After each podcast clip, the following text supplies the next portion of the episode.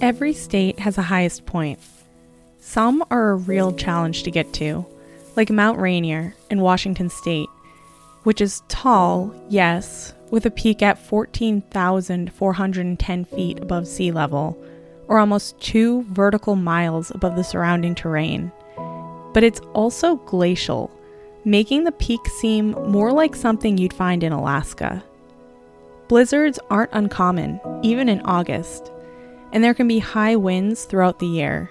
And then there's Denali, formerly known as Mount McKinley, which is actually in Alaska and is the highest mountain peak in North America at 20,310 feet above sea level. Hiking either of these mountains can take days and some serious mountaineering experience. But when there's a challenge, you'll find people crazy enough to take that challenge and elevate it. Because it wouldn't be enough to just climb one of these mountains, there are people who have the goal of reaching the highest point in all 50 states. This sport is known as high pointing. And while high pointing can certainly take adventurers to the peaks of dangerous and spectacular mountains, it can also lead people to much less standout locations in pursuit of completing all 50 states. And here's where Rhode Island comes into the picture. I'm Sarah, and you're listening to Weird Island. Each week, I'll be telling you about the strangest stories I can dig up from my tiny little state of Rhode Island. And this week, we're hiking to Rhode Island's tallest point, Jerimoth Hill.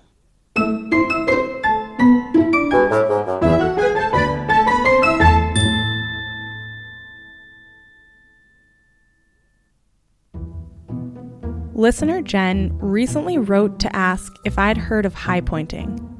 And I hadn't, but I am familiar with Rhode Island's highest point. Unfortunately, Jennifer wasn't. Here's what she wrote A few months ago, I heard someone in Mass, where my family lives, talking about how they had a goal to visit the highest point in every state. Curious, I looked up Rhode Island's point and thought it would make a fun pandemic hike for me and my boyfriend. Perhaps you already see where this is going. I did nothing but look up the location, and then we planned to go on a Saturday. The day before, I got more curious and looked up pictures. Imagine my surprise when I realized it wasn't a hike at all, but rather a drive up a hill and a walk over in the woods a bit. Rhode Island's highest point is Jerimoth Hill, located off Route 101 in Foster, way out on the outskirts of the state, about a half mile from Connecticut. And Jerimoth Hill, it definitely isn't a hike. To ascend the summit, there is a 0.3 mile walk with a whopping 10 feet of elevation gain. While Denali is 20,310 feet above sea level, Jerimoth Hill is 812 feet above sea level. It's not the lowest, highest point. That honor goes to Florida's Britton Hill, which is a measly 345 feet above sea level. But it is the fifth lowest.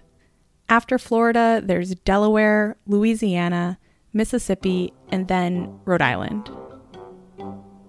But the truth is that while Jerimoth Hill isn't much to climb, for many years it was actually considered to be one of the most challenging high points to access in the United States.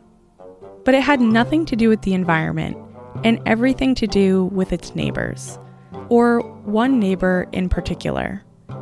And his name was Henry Richardson. But some people called him the madman of Jerimoth Hill. Up until the early 2000s, hikers couldn't access the summit, if you will, because the only path crossed Richardson's driveway, and he was not interested in letting people through. Not only did he put up no trespassing signs, but he installed a security system that alerted him every time someone entered his property. High Pointers shared stories of harrowing experiences with the madman of Jerimoth Hill, saying he would come out with a gun and yell about shooting the high pointers. Others claimed they had close encounters with his dogs. Some neighbors would keep an eye out, and when two high pointers tried accessing the hill in the middle of the night, they found themselves forced to the ground at gunpoint by two of those vigilant neighbors. For many years, the Jerimoth Hill Peak was owned by Brown University.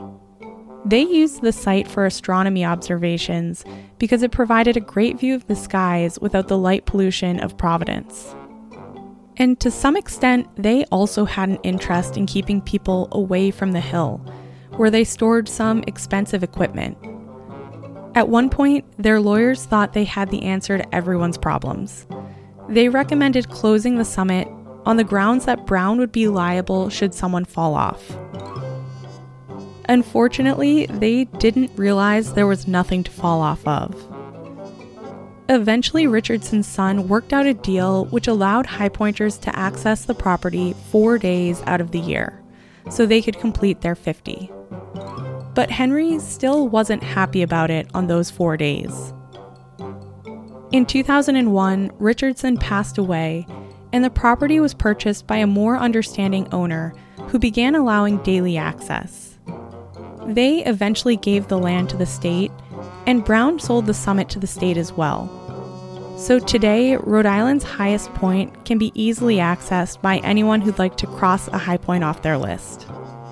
Honestly, while it was definitely a challenge back in the day to see the peak, likely Richardson's cantankerous antics were a little exaggerated. It turns out those vicious dogs who chased trespassers off his land were two little white fluffy things.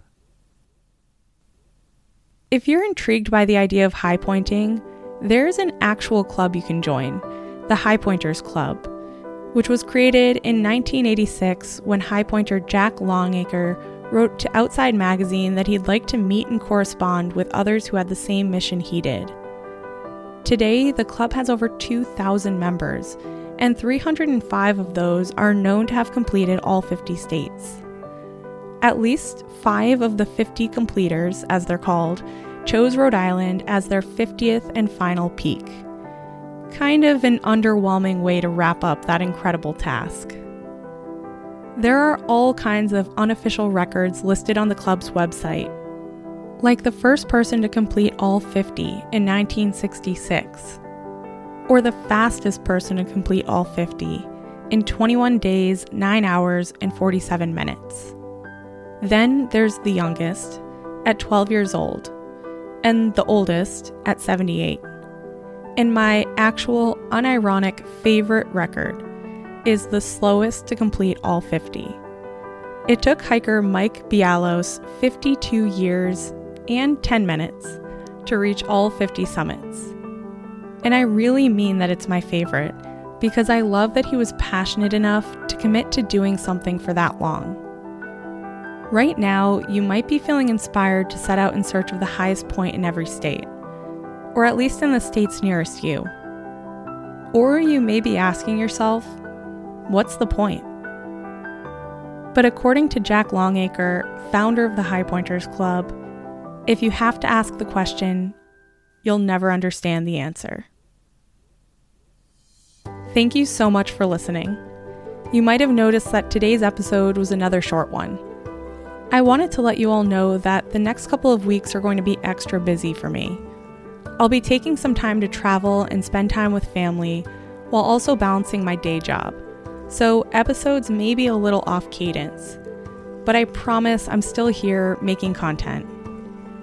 Thank you so much to Jen, who graciously agreed to let me share her story, saying, Hopefully, my hike aspirations inspire love and the proper expectations for our ocean level state. If you have a story, I'd love to hear it. You can email me or send me a recorded voice memo at weirdrhodeisland at gmail.com. See you next week as we dig up more stories about all things weird and wonderful in the little state of Rhode Island. Until next time.